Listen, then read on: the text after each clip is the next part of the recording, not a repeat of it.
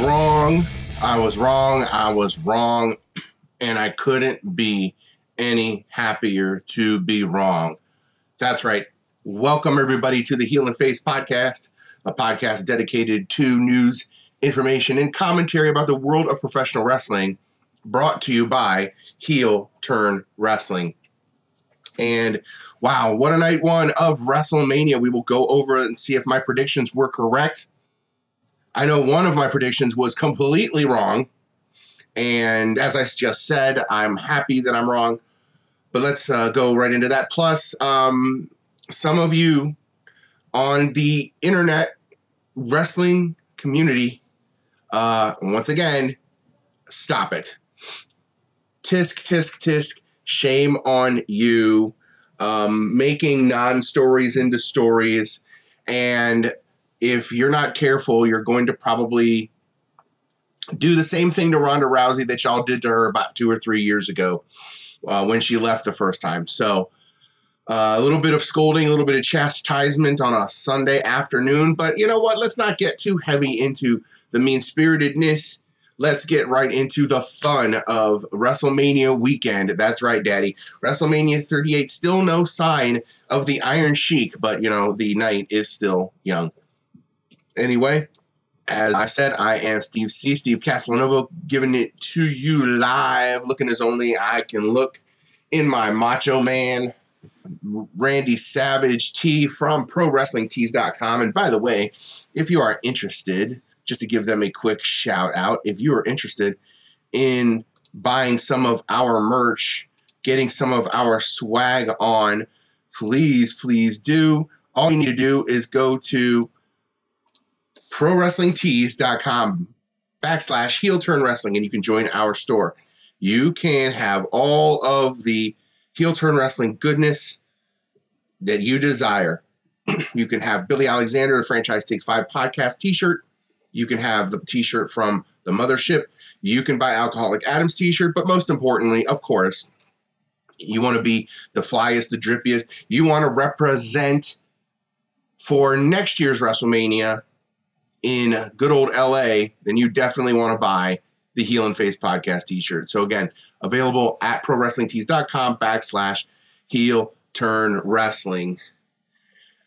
Let's uh not mince words, get right to it as we usually do, but today is going to be hopefully a short one because like I said in the description, I want to get off here, so I want to go and I want to eat pizza as I'm sure y'all do too. So let's get right to it. The biggest news, obviously, last night is former AEW superstar Cody Rhodes makes his triumphant return to WWE. He was Vince McMahon's hand-picked mystery opponent for Seth Rollins. The match itself did not disappoint, which we will discuss in our recap of WrestleMania uh, in a little bit. But with the adrenaline flowing through him at quarter after 12 this morning, Cody Rhodes um, quite humbly typed, Wrestling is a love story on Twitter. And it is in a lot of ways. Um, getting high praise from many people in the wrestling community. And uh, of course, a lot of vitriol from fans. We'll discuss that in a minute. But overall generally well received, a lot of welcome home, a lot of proof in the process. Uh, Cody Rhodes has been wrestling in WWE or in professional wrestling for about 16 years now.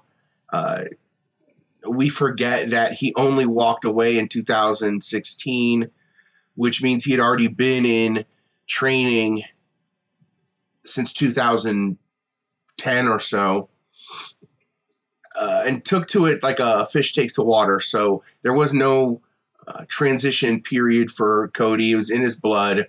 Uh, he is going to be a professional wrestler. But there's one thing to become a professional wrestler, and then there's another thing to become a superstar, which a lot of people talked about last night, tweeted about. I read multiple tweets from multiple respected Twitter accounts like uh, Sean Ross Sapp, and etc., uh, basically saying things to the effect of, well, here's a lesson for any superstar who wants to be one of the biggest names in pro wrestling. If you're not comfortable where you are, if you're not where you need to be, if you're not there where you think you should be, then you should leave, get better, and come back. And that is really honestly what this is. This is just leaving and coming back. No more, no less. I know people don't want to hear this, and yet there is a certain amount of growth that every person has to do, whether they are the third shift fry cook at McDonald's or a uh, English teacher who's been bouncing around different jobs, or a wrestler who felt like he was destined to be one of the biggest names in professional wrestling at this point. So I guess the lesson for us is again, you're not going to get it the first time. And you might not even get it the second time. And when you realize that you have to work on yourself a little bit in order to get what you want or where you need to be, the reward is going to be so much more manifest. And I'm talking personal experience as well as I'm talking about Cody Rhodes or anybody else in generalities. I mean, look at Drew McIntyre. Drew McIntyre, you know, was crowned the future of the WWE, given the kiss of death by Vince McMahon, which I'm sure he probably even regrets at some point. And then when it didn't happen for Drew, it was a really dark time in his life. Um, he was heavily drinking and they had to turn it around and and he signed with impact and went there for a while and wrestled in a bunch of different places and and then when he discovered his passion for wrestling and he discovered how to become a superstar the wwe came running so it's not just a metaphor. It's not just things that people say. It's not just uh, it's not just an aphorism. It's a fact of life, to borrow a phrase from next year's WrestleMania breakout star, LA Knight, but it's just a fact. So I'm really ecstatically happy for Cody Rhodes in that sense. Uh, he's got a lot of splaining to do about AEW and uh, although he's being very demure about it and really hasn't said anything uh, too deleterious about his time there, he was very positive last night. He did a couple of different interviews, one for uh, WWE.com as an exclusive, another one for WWE's Instagram. And basically, he repeated the same fact, which is for so long he was living in the shadow of his dad, and that he felt like he had to be the guy that his dad was, and now he's finally realizing, which was what most men do. I don't want to uh, start uh, coining phrases from uh, you know Jordan Peterson or anything like that, but you know what most men need to do is they need to uh, at some point figure out when they stop being their dad's son and start becoming them. And for some of us, it comes very early in their lives, like myself. Some people, it comes very late in their lives. But Cody Rhodes admitted that he needed to start doing this for him not necessarily doing it for his dad. And I don't think that Cody was doing it for his dad, like hard, fast, literal sense of my dad wants me to do this. Doesn't seem like Dusty Rhodes would be the type of person that would force his sons to do anything that they didn't want to do. But I think when what Cody means by for his dad, meaning he always wanted to keep his dad's legacy alive, that he felt somehow his dad's legacy was slighted and he needed to perpetuate it and uh, needed to make people uh, believe in the Rhodes family like they do with other wrestling families, like uh, the Maivia slash Johnson or or any other wrestling family you can come up with. But I think now he has come to the realization that he's not in wrestling to establish his father's career he's in wrestling to establish his own career. And now that he's solidified that, I think um, the sky is the limit. I'm really curious to see how they're going to use him. You know, um, you won't see him burying AEW though. Not unlike AEW, who talks about WWE constantly, like every third sentence that comes out of their mouths from from that company. But I don't think you'll see a whole lot of negativity coming from Cody. I think you'll see just everything but positivity and all the stuff that he wanted to quote unquote save. There was the big rumor that the reason why he didn't go full heel is because he wanted to save a lot of his ideas for WWE. But the point uh, of, of that is I, I don't think at this point, I don't know if Cody would be a good he's coming off such positive momentum. The crowd popped huge for him, huge for him. And I think they're gonna. I think they've got a babyface running him. I think if they put him with the right people, do the th- opposite thing of what AEW did with CM Punk, and instead of putting Punk in with like guys who barely get on dark, uh, I think Cody is going to be matched up with Seth Rollins. This Seth Rollins thing isn't over. Seth Rollins isn't going to let this thing be over. Uh, Roman, uh, all of the guys that he has history with uh, FCW with. Uh, there's other new stars that he could run through. Um, Damian Priest, a lot of guys he can he can go to uh, like a Cody Rhodes reclamation project, and I really do want this theme of redemption for Cody Rhodes to kind of permeate for a while. I wanted to be his reason to go through. I wanted to see Cody Rhodes say, I'm doing this for me. When I wrestled the last time, the last time, and he even said this in his interview last night, one of them, he said, My dream was to hand the WWE Heavyweight Championship to my dad. And now that I'm not able to do that, I want it now for myself. So that is an amazing goal, and that is a definitely a great storyline that they can they can develop. I want to win all these. I want to be a triple crown. I want to be I want to be uh, one of the all time ultimate greats of WWE. I want to win every belt, and I want to do it for me. So I want to see him win the U.S. belt. I want to see him win the IC belt. I want to see him be tag champs with somebody again. I want to see him uh, win the Universal. I want to see him win the WWE Heavyweight. I want to see all those wins and want him to be a Triple Crown winner uh, and, and do it all for himself because I think that's a very unique angle. It's a fresh angle that no one has really ever ever explored. Uh, now, I'll admit it. I'll admit it. I don't have a problem admitting it, but I was wrong. I was wrong, and and you don't really get a whole lot of people. I don't think admitting there. I think that most people who, in general, not just for podcasts, right, but in general, I don't think people admit when they're wrong here I am putting it on a graphic, telling you I am wrong. I'm glad I'm wrong, but I was wrong about the Cody situation. I thought he was just using it as leverage to make more money with W or AEW. I thought he was going to go right back to AEW. I thought he had too much at stake as far as production, as far as the periphery of the sport, as far as pulling people into the sport from the mainstream. I thought he had a lot of that that he, that was cachet for him, that was valuable for him in AEW. So I didn't think he was really serious about leaving. And then, of course, until he does. And speaking of the mainstream cachet, Cody Rhodes isn't done producing. It was announced late, like last night or early in the morning, that Cody Rhodes is going to be the executive producer on uh, WWE's uh, A and E biography of Dusty Rhodes. So that ain't bad. That ain't bad at all. So good for him. And uh, no, there now. I know this is a sore subject.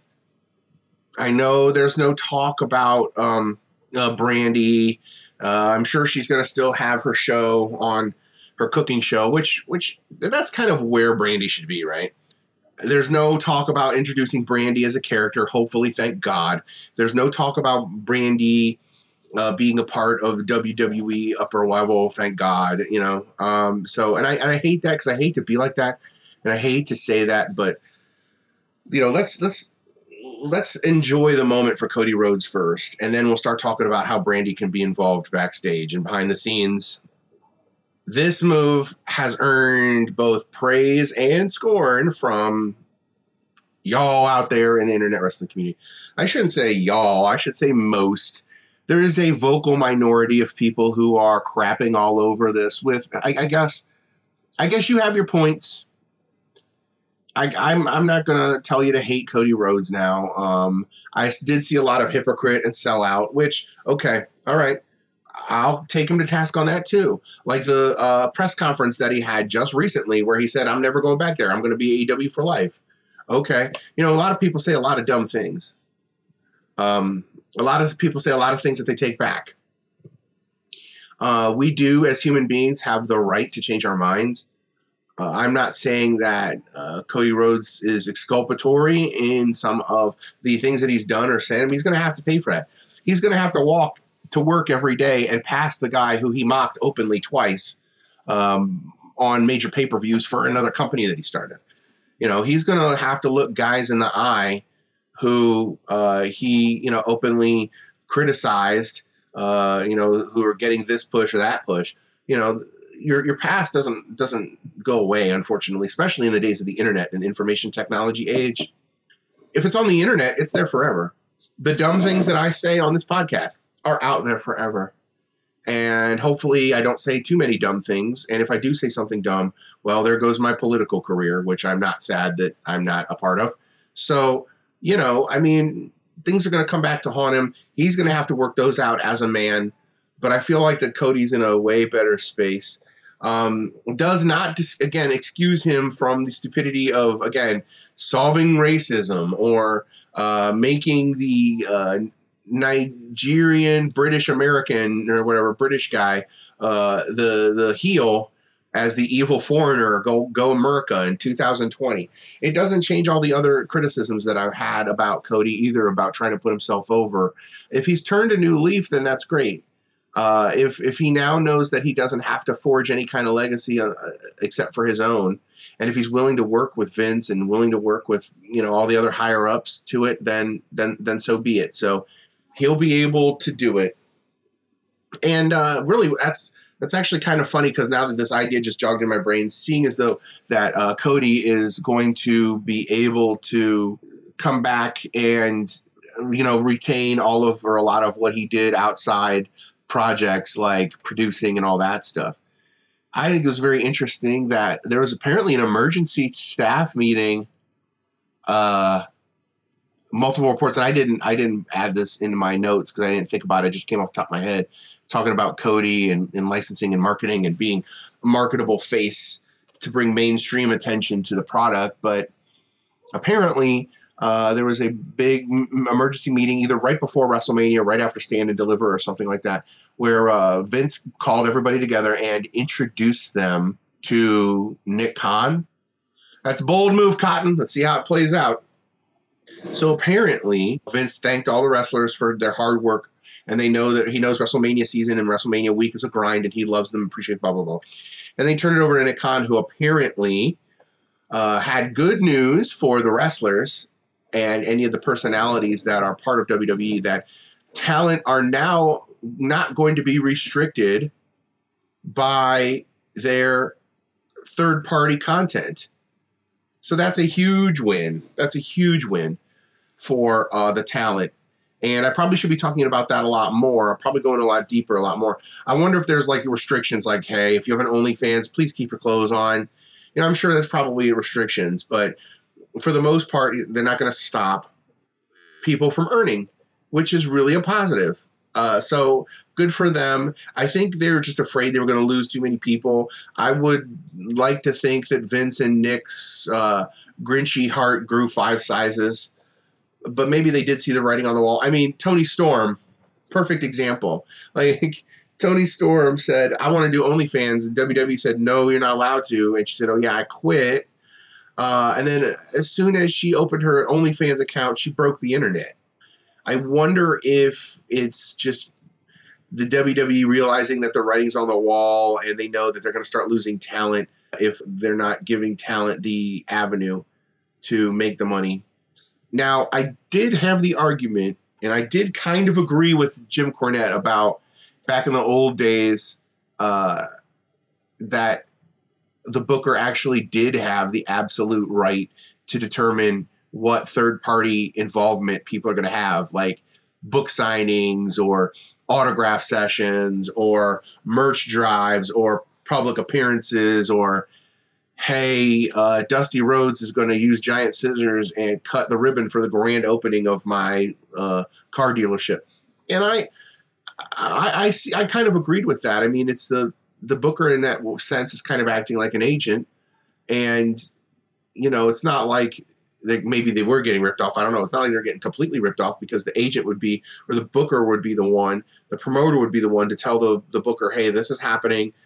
And so send this guy here or this gal here. And, you know, it did make logical sense because it's just mutually beneficial for everybody. If the very popular babyface goes to the car dealership, says a few words, shakes some hands, signs some babies, kisses some cars, and is on his way out, it's mutually beneficial for the the car dealership. They advertise, they provide free cars, or a fleet or whatever for any wrestlers that need transportation, et cetera, et cetera. And the exchange is always there. So it kind of made sense. Now the only obvious difference between back in those days and now is the internet. So uh, fans have more access, easier access, direct one-on-one access to their favorite superstar, their favorite wrestling icon, hero, and, and whatnot. And it just deserves to to reason that that talent would have equal access to uh, gaining any monetary funds from that. So whether it's Cameo, whether it's OnlyFans, whether it's uh, whatever. Um, I understand the WWE did feel like that.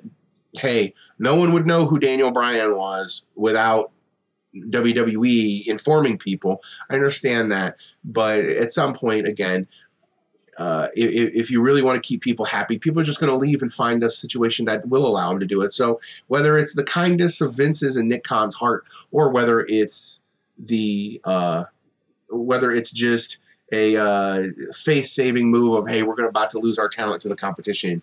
Uh, I think Nick and Vince did the right thing to allow talent to be able to make money independently uh, of the promotion. So that was a unintended news article article news article uh, have another one of these. Um, don't have a brand so don't have a sponsorship so can't show you brand. Just know that it is cold and wet uh, as most cold barley soup should be. So uh, when we uh, so so we're just gonna go one real quick hit and i'm gonna come back at you internet wrestling community for this because y'all need to take this l as the kids say but um, one unintended aspect of yesterday was apparently at the Hall of Fame, Ronda Rousey was a no show. And there was apparently also a heated exchange. Apparently, as these internet rumors go, a heated exchange between uh, Rousey and some higher ups in WWE, causing her not to be there. But Ronda Rousey wasn't at the Hall of Fame ceremony last night. And I, again, don't really I don't get where y'all are getting this stuff from.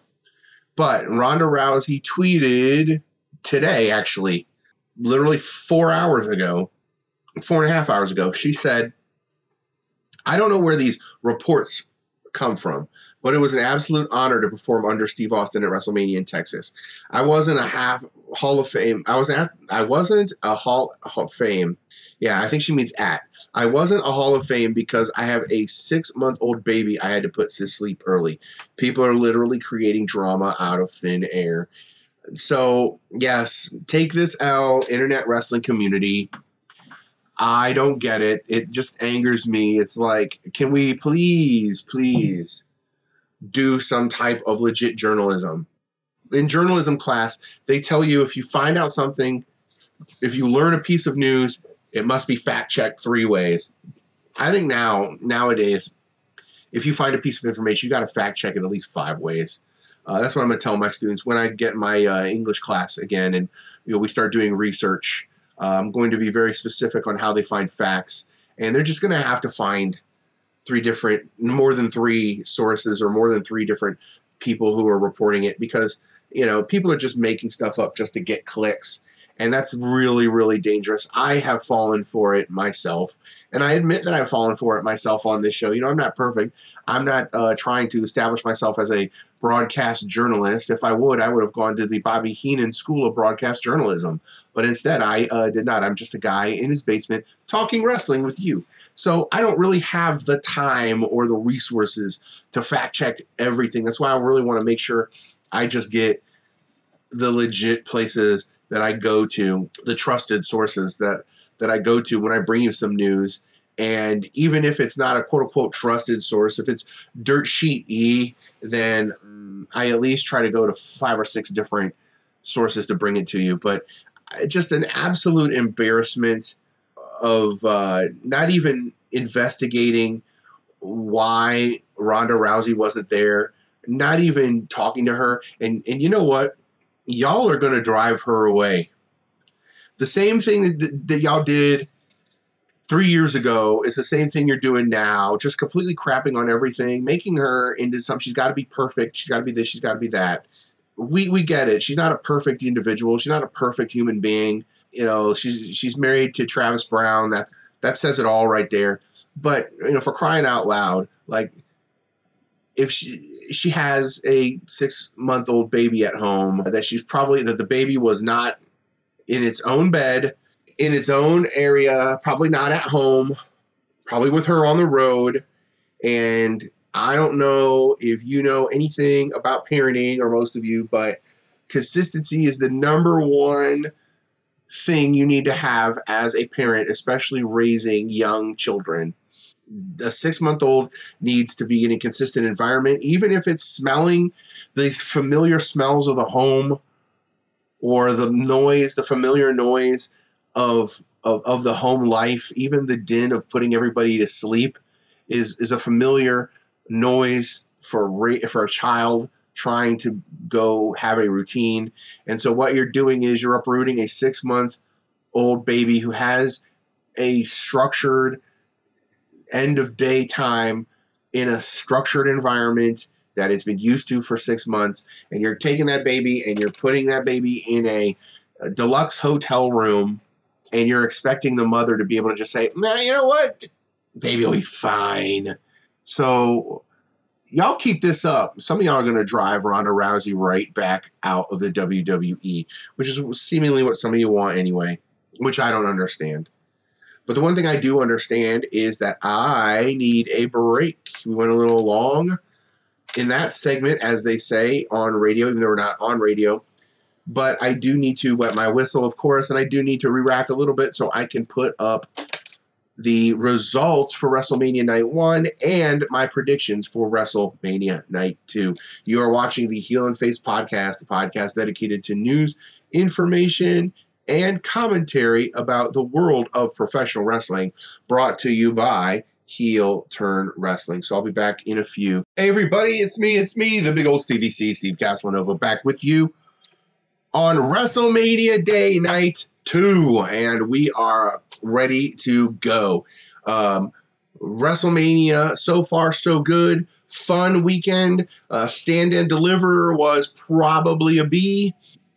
And uh, we talked about the results from Stand and Deliver. Uh, I didn't give uh, the last two matches so much justice, I don't think, yesterday, just because of the fact that well, you know, they they were pretty predictable anyway. So, uh, but but a good showing. I, I, did give my thoughts on Stand and Deliver. So if you're interested in those, definitely please uh, look up my Facebook page, Heel and Face Podcast. Uh, you can go back and watch yesterday's episode, or you can follow me on any social media platform that you uh, choose. I'm not just on Facebook, even though I primarily podcast here. I'm on Minds, Locals, and any other place that you find that you need to go to to uh, enjoy social media and engage in a public forum. Of course, if you're not able to watch, if you're already at your friend's WrestleMania party, you're half in the bag and you're watching old WrestleMania videos, you just want to hear what I have to say, then uh, you can enjoy me on the ride home or the ride to work tomorrow because I usually post the audio of my podcasts every Sunday night before bed so you can enjoy them on your favorite podcast streaming platform. So you can check me out on social media everywhere, and you can check out this podcast on every possible media outlet. So good on that. Thank you for those that do. I appreciate you, as we say in the Midwest. I appreciate the work that you do. And I do appreciate the job, the effort that everyone involved with WrestleMania Night One put out because honestly, it looked on paper like a stinker. As you know, traditionally, the even numbered WrestleManias have always been the worst ones. You know, let's be real. WrestleMania, the odd ones were the great ones 17, 7. 10 might have been an exception, but 10 was also the awful double swerve where basically they didn't want Bret Hart or Lex Luger fighting Hulk Hogan because after WrestleMania 7, Vince freaked out about putting two faces or two heels together. So, um, which is going to aggravate me with the preview, but I uh, of night two. But I, am going to get ahead. I don't want to get ahead. I'm getting ahead. Uh, there's so much to talk about night one, and to see if I was wrong, which I was wrong on a lot. One of the ones that I was wrong on, by the way, uh, was inadvertent. To be honest with you, it, I was wrong because uh, it was a freak accident. So we'll get to it. We'll definitely get to it. Uh, let's start with the uh, open kind of like the pre-show. I, actually, they really didn't have a pre-show. Oh, yeah, um, there is a criticism, by the way. I think uh, people are a little upset, which I don't blame them. But uh, the New Day versus Sheamus and Ridge Holland were left off conspicuously of the first night. I think it was because a lot of the other segments went long. I mean, that's what happens when you have Logan Paul. That's what happens when you have Steve Austin. I mean, that's what happens when you have uh, the debuting or re-debuting Cody Rhodes. A lot of stuff happens, and it just goes long. So I, I don't know. I think people are reading a little bit too much. Kofi wasn't. Kofi was upset in a tweet, but he really wasn't heartbroken. It's, it's just like we've been through the ups and the downs of this business, and this is just another down we're going to come out stronger from. And I, you know, I agree with that. It's not their fault like WrestleMania is this close to being overbooked anyway. I'm more upset that neither one of the two biggest mid card belts are going to be contested. You don't get it. We're not getting an IC championship, and we're not getting a US championship, which is uh, criminal. And if I was uh, Finn Balor, I'd just basically throw the belt in Vince's lap and say, "Hey, thanks or no thanks. I'm uh, going to join my friends and and take off." But you know, what do I know, right? So we did not get uh, New Day versus uh, the Bowery Boys, whatever they call themselves. Um, the British Invasion. I don't even know what they call themselves. Who cares what they call themselves? It's just it's just another vehicle for Sheamus to, to continue to be relevant. And we did not get to see Butchie McGee either. Although my friend did say that um, we should probably have seen uh, uh, Ricochet. Should have been on the card, or possibly Ali have a uh, or maybe some people even said Mansoor, have a triumphant return and tag with the, the New Day and take on the three, including uh, Butchie McGee.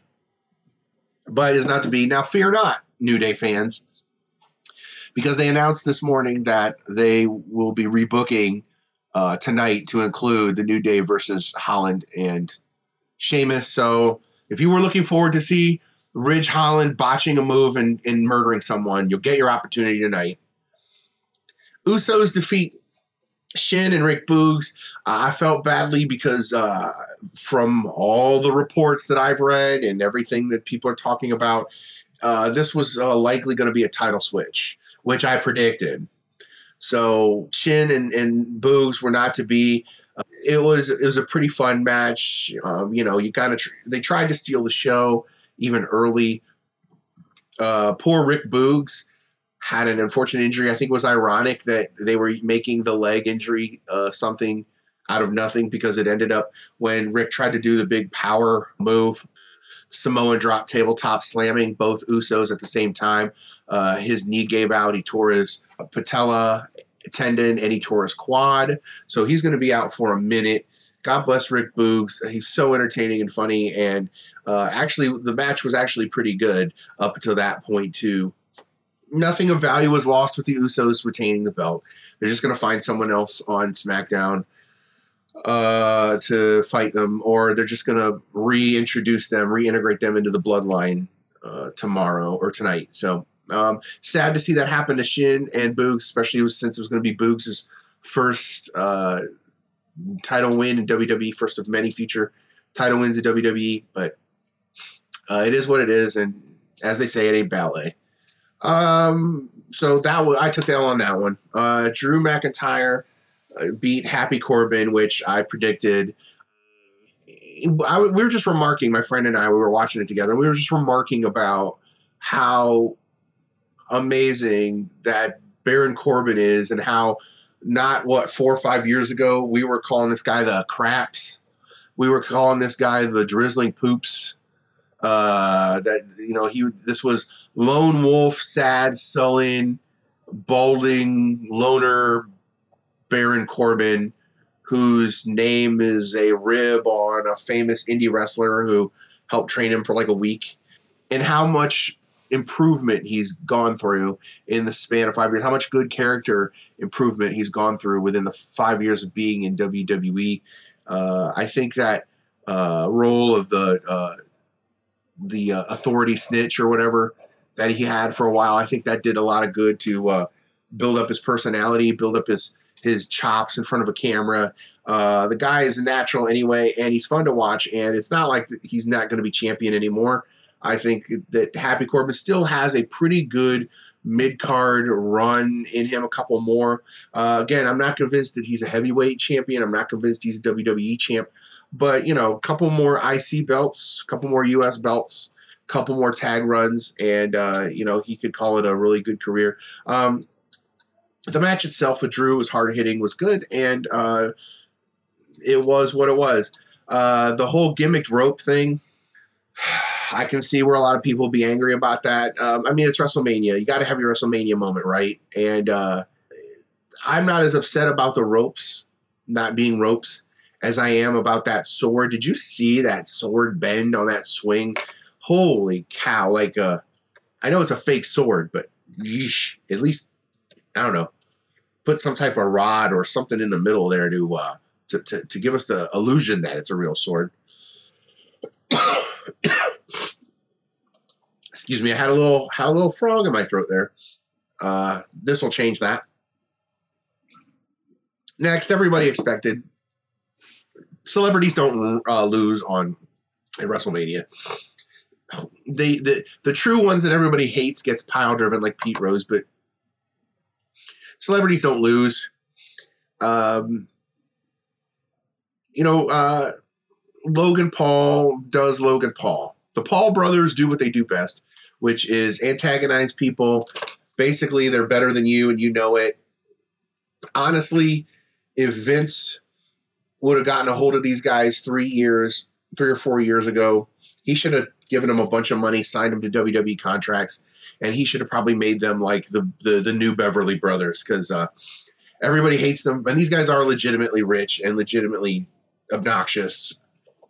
We were joking last night that the Pauls give Cleveland a bad name, but then we said everything in Cleveland gives Cleveland a bad name. But we were allowed to say that because we're from Northeast Ohio. You're not from Northeast Ohio, you can't make fun of Cleveland.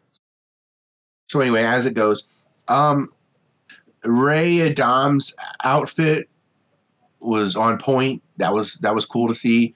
Uh, you know, Rey always has a cool outfit. I like the Mexico. You know, they know where they are, right? They're in Dallas, which is not far from El Paso, which is where basically the Mysterios and and the uh, Guerreros and all those great lucha families um, really started bringing uh, lucha style to the uh, American wrestling uh, promoters and uh, having amazing matches. So I mean, he shout out to Mexico. That's amazing, and uh, and then uh, Dom wearing the uh, the USA gear. Um, brought back a couple of laughs with the mullet and the gear. People obviously went to the Eddie card. Some people said that they stole he stole Sting's outfit from the Great American Bash. Some people said that he stole Cody Rhodes' outfit before Cody Rhodes could come out. Um, I like Dominic Mysterio a lot. He's going to be a star too. I don't know if again, time will tell if he's upper level star. But you know, as far as now, he's only in his early twenties and he's already been tag champ once. Mid card guy makes sense. I I said last night that there's no way that Dominic could be either uh, Rey or Eddie's uh, son because he's taller than both of them. Logan Paul didn't look lost out there, and he did look like an idiot, and that's all you can ask, right? What did we say last year about Bad Bunny? All I said was, don't look terrible, and Bad Bunny actually looked pretty amazing. Now, Logan Paul, I'm not going to say amazing. Uh, his punches were kind of a little bad, but I mean, he hit all the spots. It looks like he was definitely trained.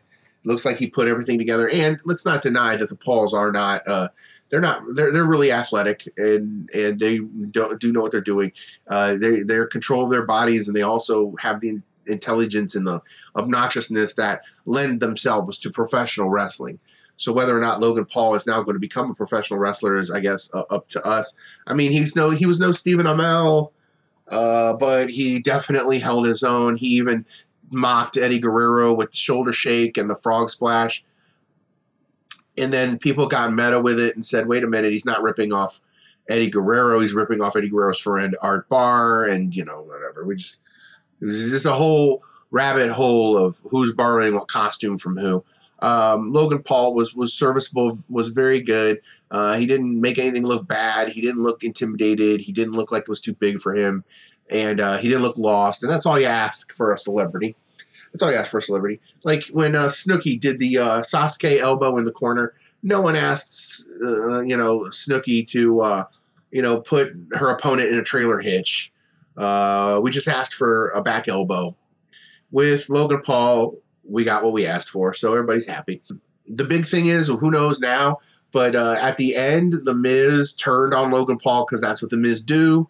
Um, not sure if this is going to cascade into anything or not. Um, we'll see. Uh, I'm sure Logan Paul has a fight with someone else that he's lined up for it. It's going to be weird to see, uh, like, if anybody can become a baby face, it's going to be against the Miz. The Miz is going to turn you into a baby face, no matter. It's just default. It's just that's how it is. Miz has that level of magnetism that he can make anybody look like a saint, and he did that. He turned on uh, Logan Paul at the end of the match. So who knows? Maybe we'll see something tonight on uh, or tomorrow night, uh, WrestleMania uh, Raw, which is going to be fire. It's going to be lit. It's almost going to be like they're just going to have to censor all of the audio because, as you know, rest the WrestleMania Monday, the next Monday Raw is dedicated to the fans. The fans are the most raucous.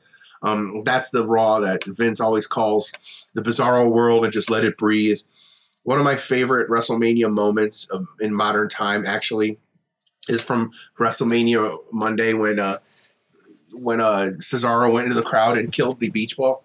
So, you know, we'll see if Logan Paul and Miz become a thing. Could go into SummerSlam, which is what the next goal is.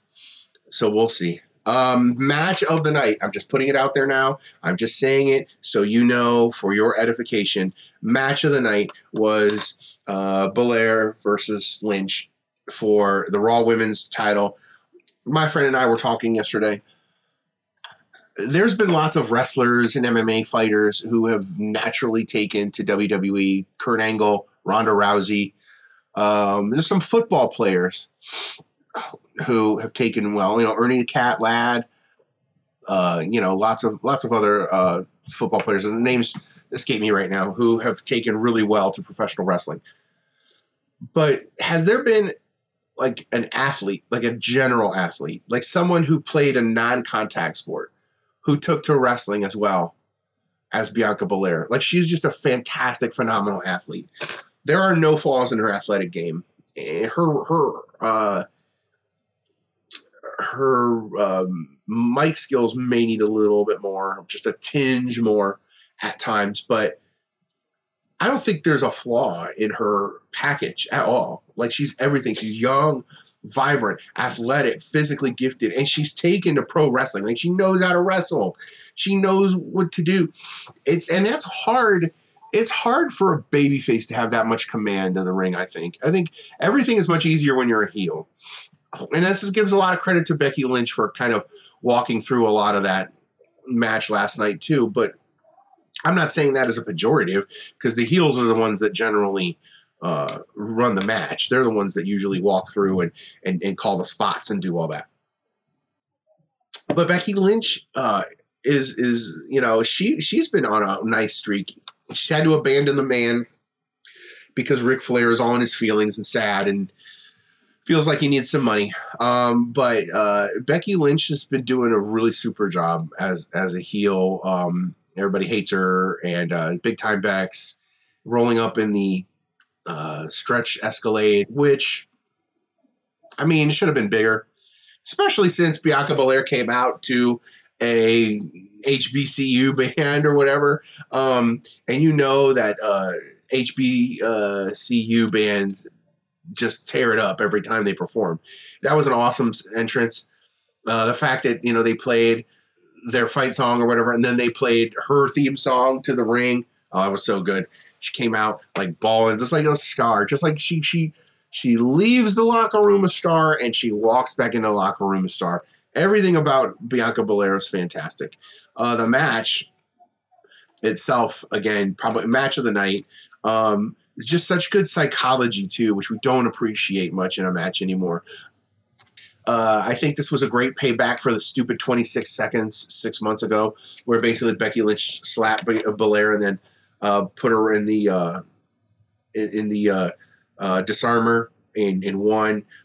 So this was a great way to uh, come back from that, and just psychology of it of Belair putting on putting Lynch in the disarmer at one point just uh, just Belair fighting from underneath and, and, and really working hard. Um, a lot of the tough chair shots, or not chair shots, a lot of the tough post shots with uh, battling over the hair.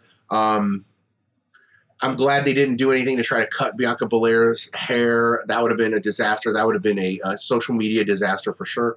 Um, they didn't really use it as a weapon per se, but they, it was something to do with the match. I know that there was a point that Lynch ra- kind of grabbed uh, Belair through the post and had her hair just kind of yanked, and Bianca went into the post because of yanking on her hair. Um, I know that Bianca took a really huge bump through the stairs, or like daggone, and I'm like, well, she can squat like 850, 900 pounds. So those stairs are moving.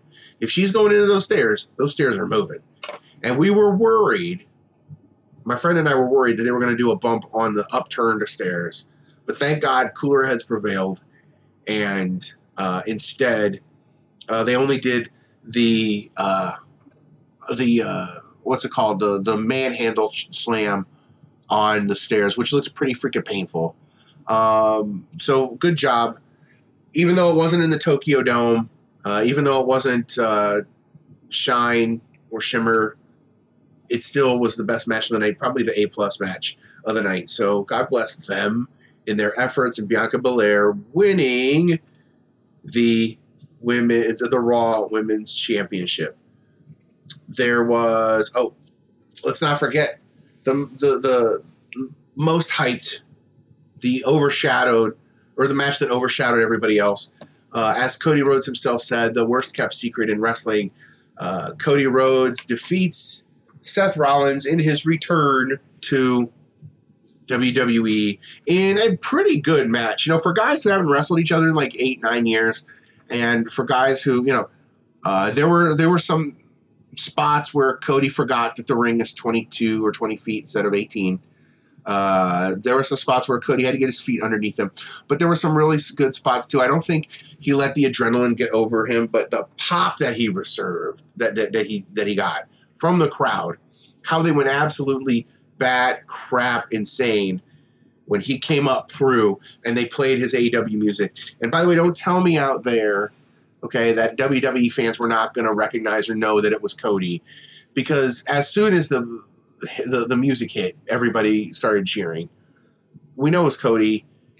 We saw the terrible tattoo in the graphic, and then rising up. That was a nice touch. You know, the Mysterios popped by jumping out but it was a nice touch for Cody to go up and turn around, and oh, it was so good. Um, the match itself wasn't that great because there's some stuff that you know the guys were just a little winded, and it, but it did, and they it did look like they were old school calling a lot of that match in the ring, um, which was fine because God forbid that a wrestling match doesn't look completely scripted beforehand, that they actually let the guys do what they do.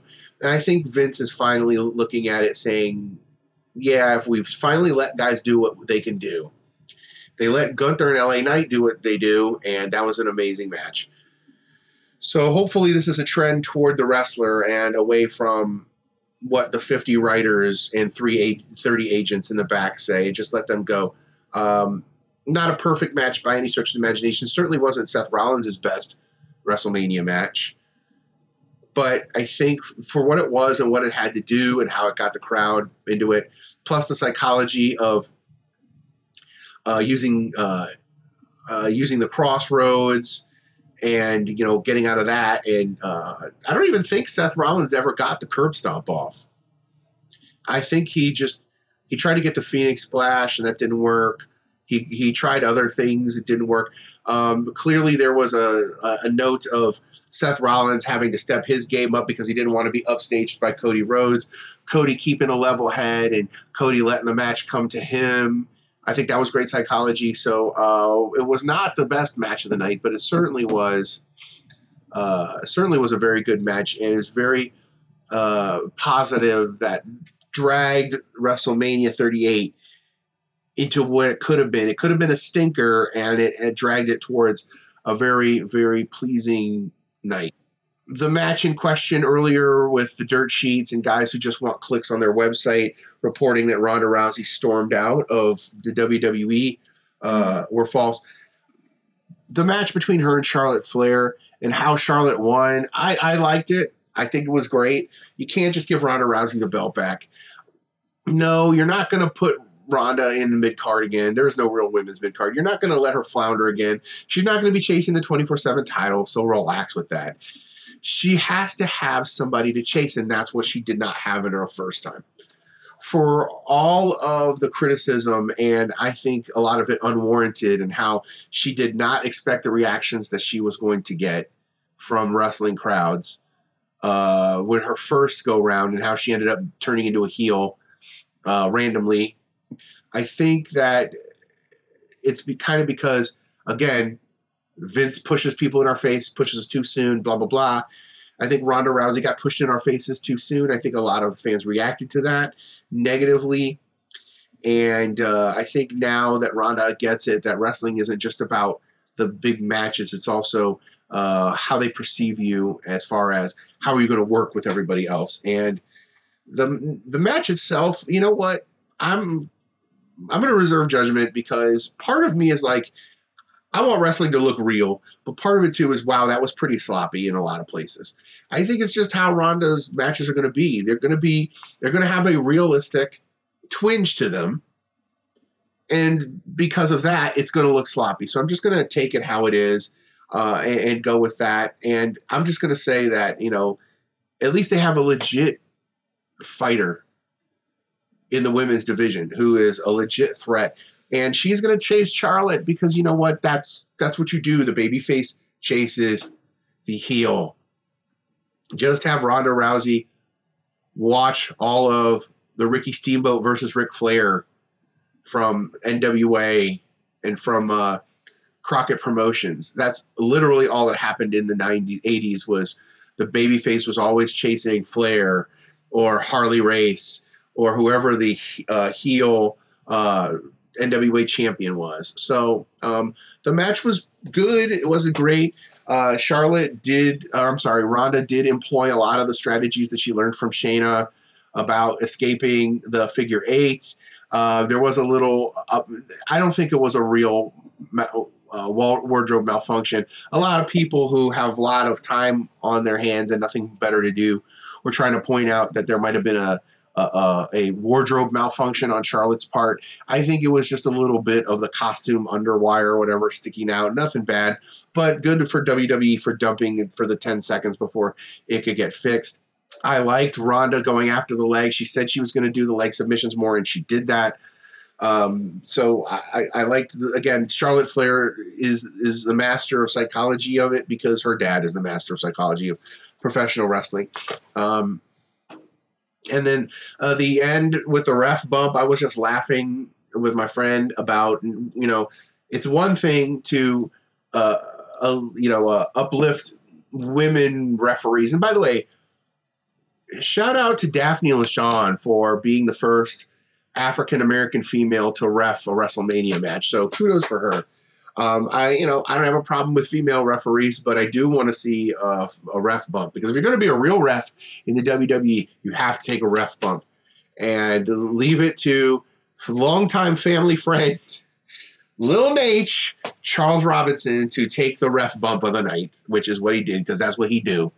Um, I thought it was funny that little sidestep that Charlotte ended up uh, spearing Lil Naitch, and then the the question now is going to be, oh, did Charlotte plan that? She might have planned that, which that would be great if they worked that into the storyline on Monday or, or, or Friday that Charlotte planned for that ref spot to, to happen, so she could uh, win her uh, win back uh, or, or, retain the belt, and you know, in in uh, in dubious fashion. But Charlotte's the winner, so not the best match of the night. Certainly wasn't the worst but I think I'm going to have to start really thinking about what I think about Ronda Rousey's actual in ring style.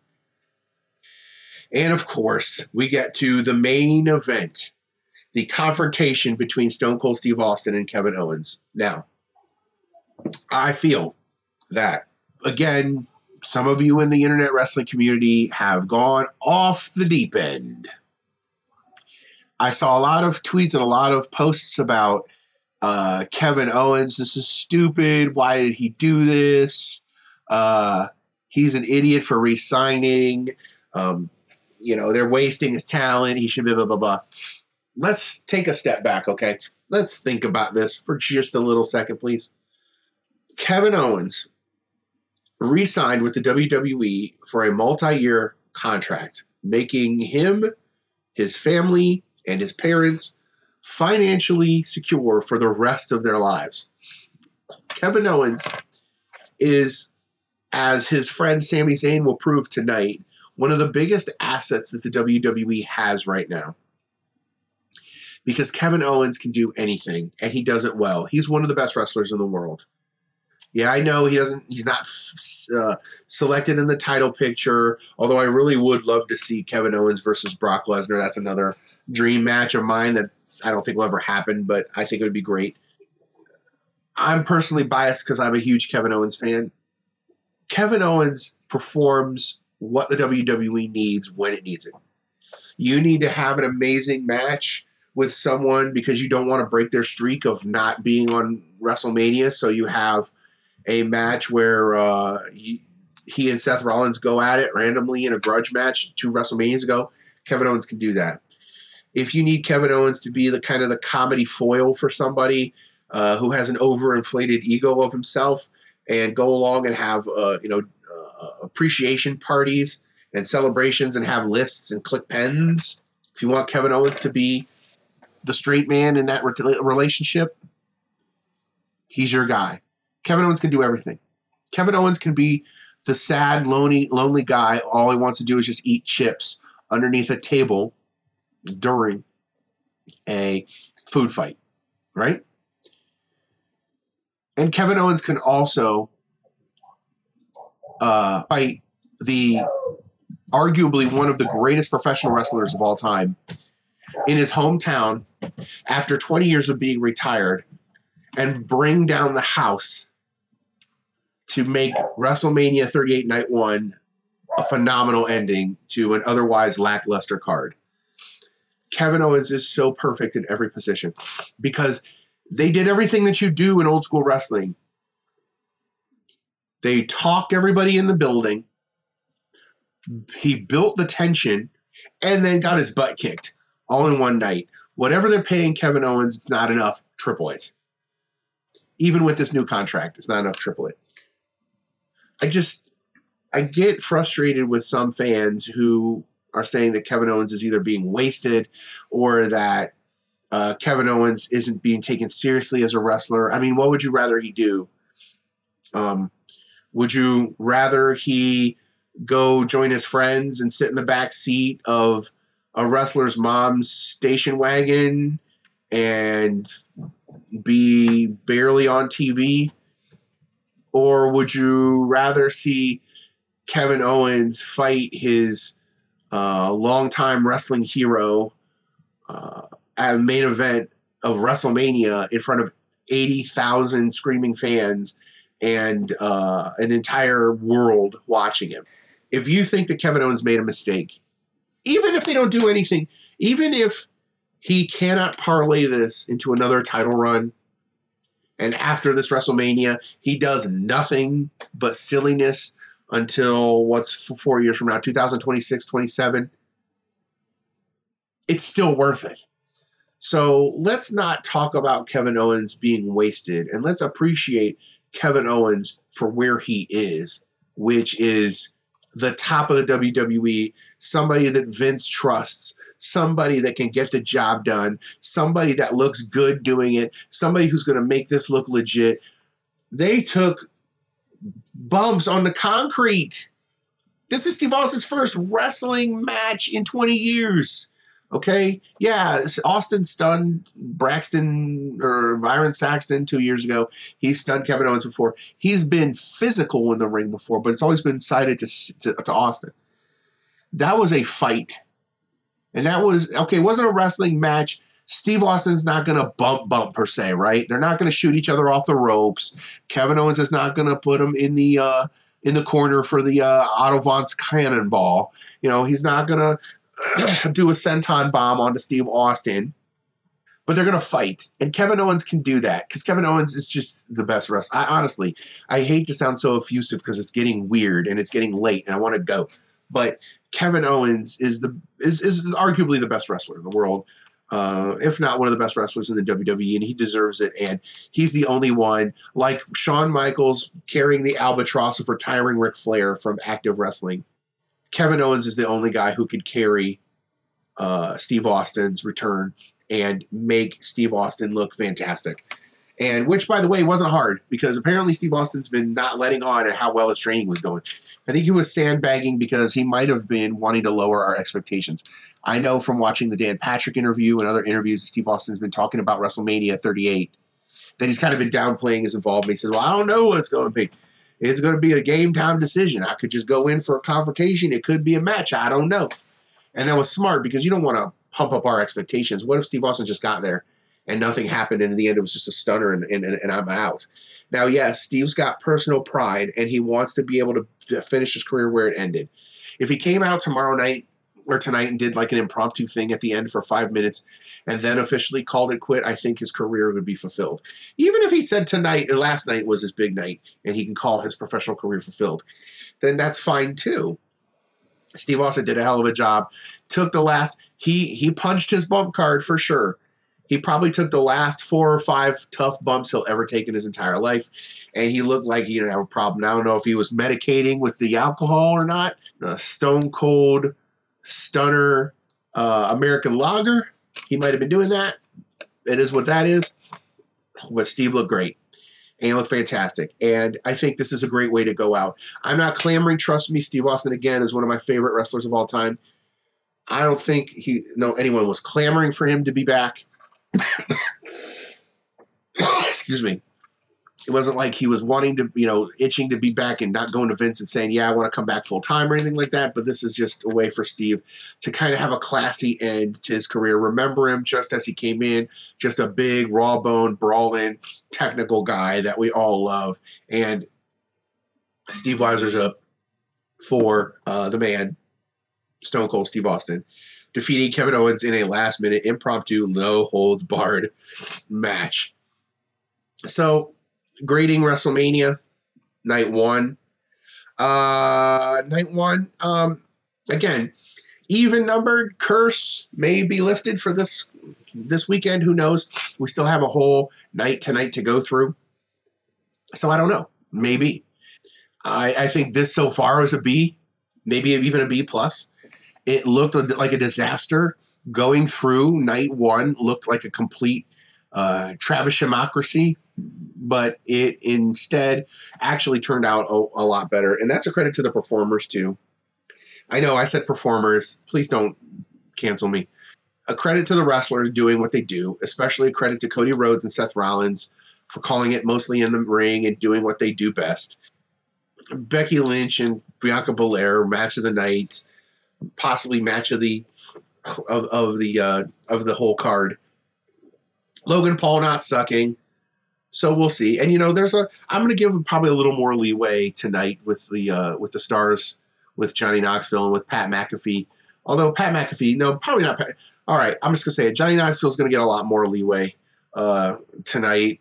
Uh, but again, if he goes by the same rule which I required of Logan Paul, get it right, don't suck, and don't look terrible out there. If those, if Johnny Knoxville can achieve those three things, I'll be happy. So why don't we uh, put a bow on WrestleMania Night One, give it a B plus, and give it positive vibes so we can move into night two predictions. Uh, yeah, so speaking of Johnny Knoxville and in night two, let's get right to it, okay? Let's talk about what we think, what I think is going to happen tonight at WrestleMania night two. So the first uh, match we have is yeah. So like I said before, this match was rebooked. I know Kofi Kingston had tweeted that he was disappointed, but you know, turning a negative into a positive. This match is rescheduled, so we're probably going to get this match again. Inexplicably, last night they had two hours and no pre-shows uh, matches. Uh, but if if I were them, I would definitely do an hour, and then I would definitely have this and another match on the pre-show just so everybody gets enough time.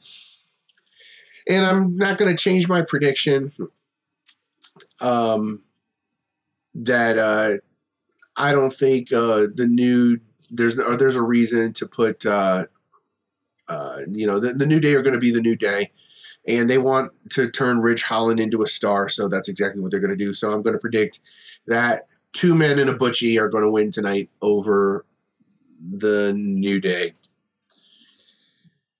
I'm holding on to that one. Next one. Next one, as I said, Johnny Knoxville versus Sami Zayn in a no holds barred match. It's bad enough that you have a celebrity who is in his 50s and barely, barely cognizant enough to be a pro wrestler. But the fact they're in a no holds barred match or a no no no restrictions match, I don't know whatever that means, but uh, uh, it looks like these two guys are going to go at it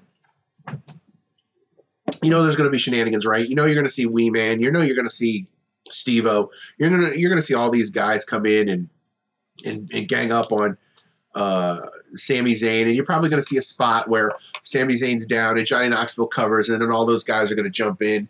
You know that Wee Man is going to be launched into Sami Zayn somehow, uh, and all these guys are going to pile up, and uh, Johnny Knoxville's going to win because again, stars don't win, don't don't lose in WrestleMania. And uh, Sami Zayn's going to actually, you know, going to carry this match, obviously, because he's the heel, but he's going to be dragging it out. First of all, he's going to be refusing to get in and doing all the psychology stuff.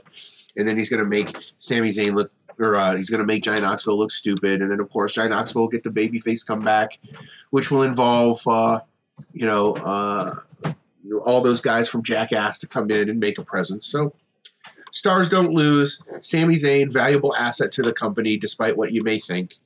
Uh, and by the way, all the indie darlings that WWE signed five to ten years ago that no one ever thought would do anything, like Sami Zayn and Kevin Owens. Uh, Kevin Owens main evented WrestleMania yesterday. Sami Zayn is uh, is is the, the most the most indie anti corporate guy is uh, now um, helping move along the corporate tie-in. So uh, that kind of defeats that idea altogether. But of course, Sami Zayn's going to take the L tonight against Johnny Knoxville and possibly the rest of the Jackass crew. Now, here is probably the only star that won't win tonight.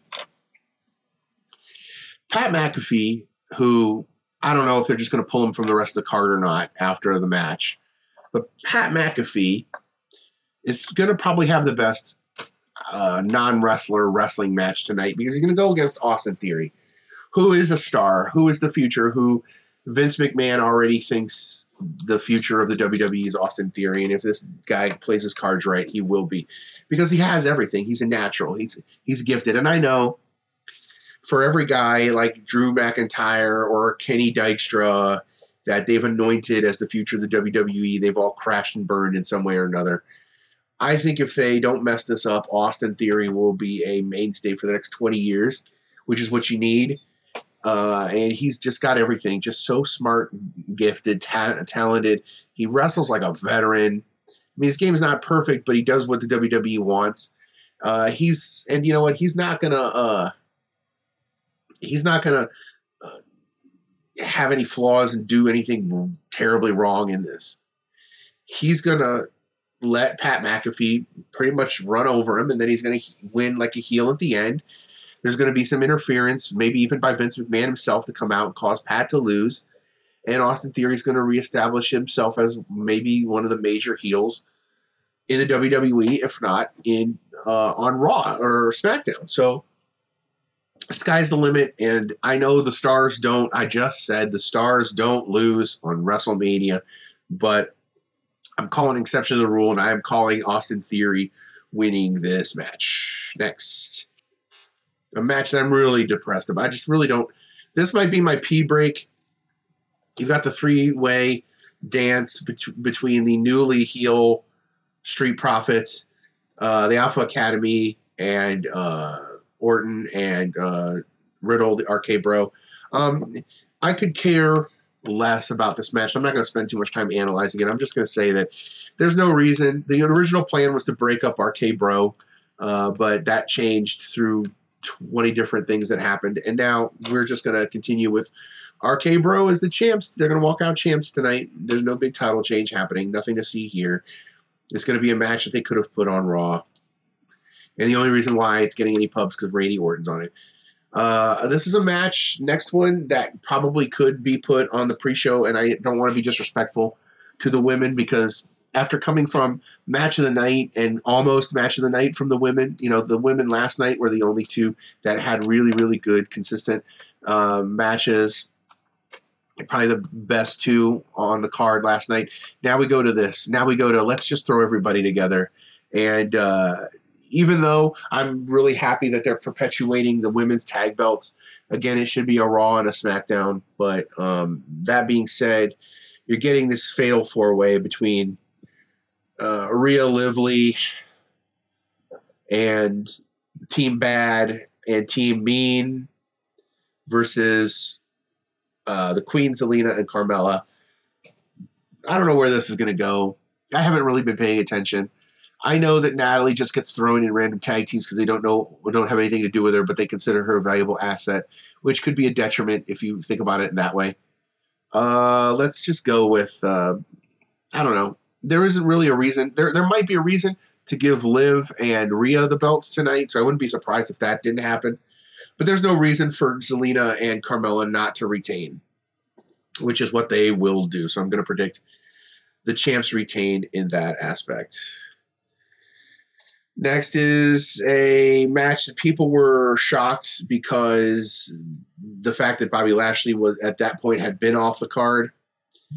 But now that Bobby Lashley's back, cue baby face turn as he gets to work the green guy, and this always happens. You know that Omos is moving up the ladder of what they want to see. They wanted to see Omos come out. Then they wanted to see how Omos would do being protected wrestling with a guy like AJ. And now we're here, um, Omos fresh off of his uh, Jay Z rap contest that he had at Wale Fest.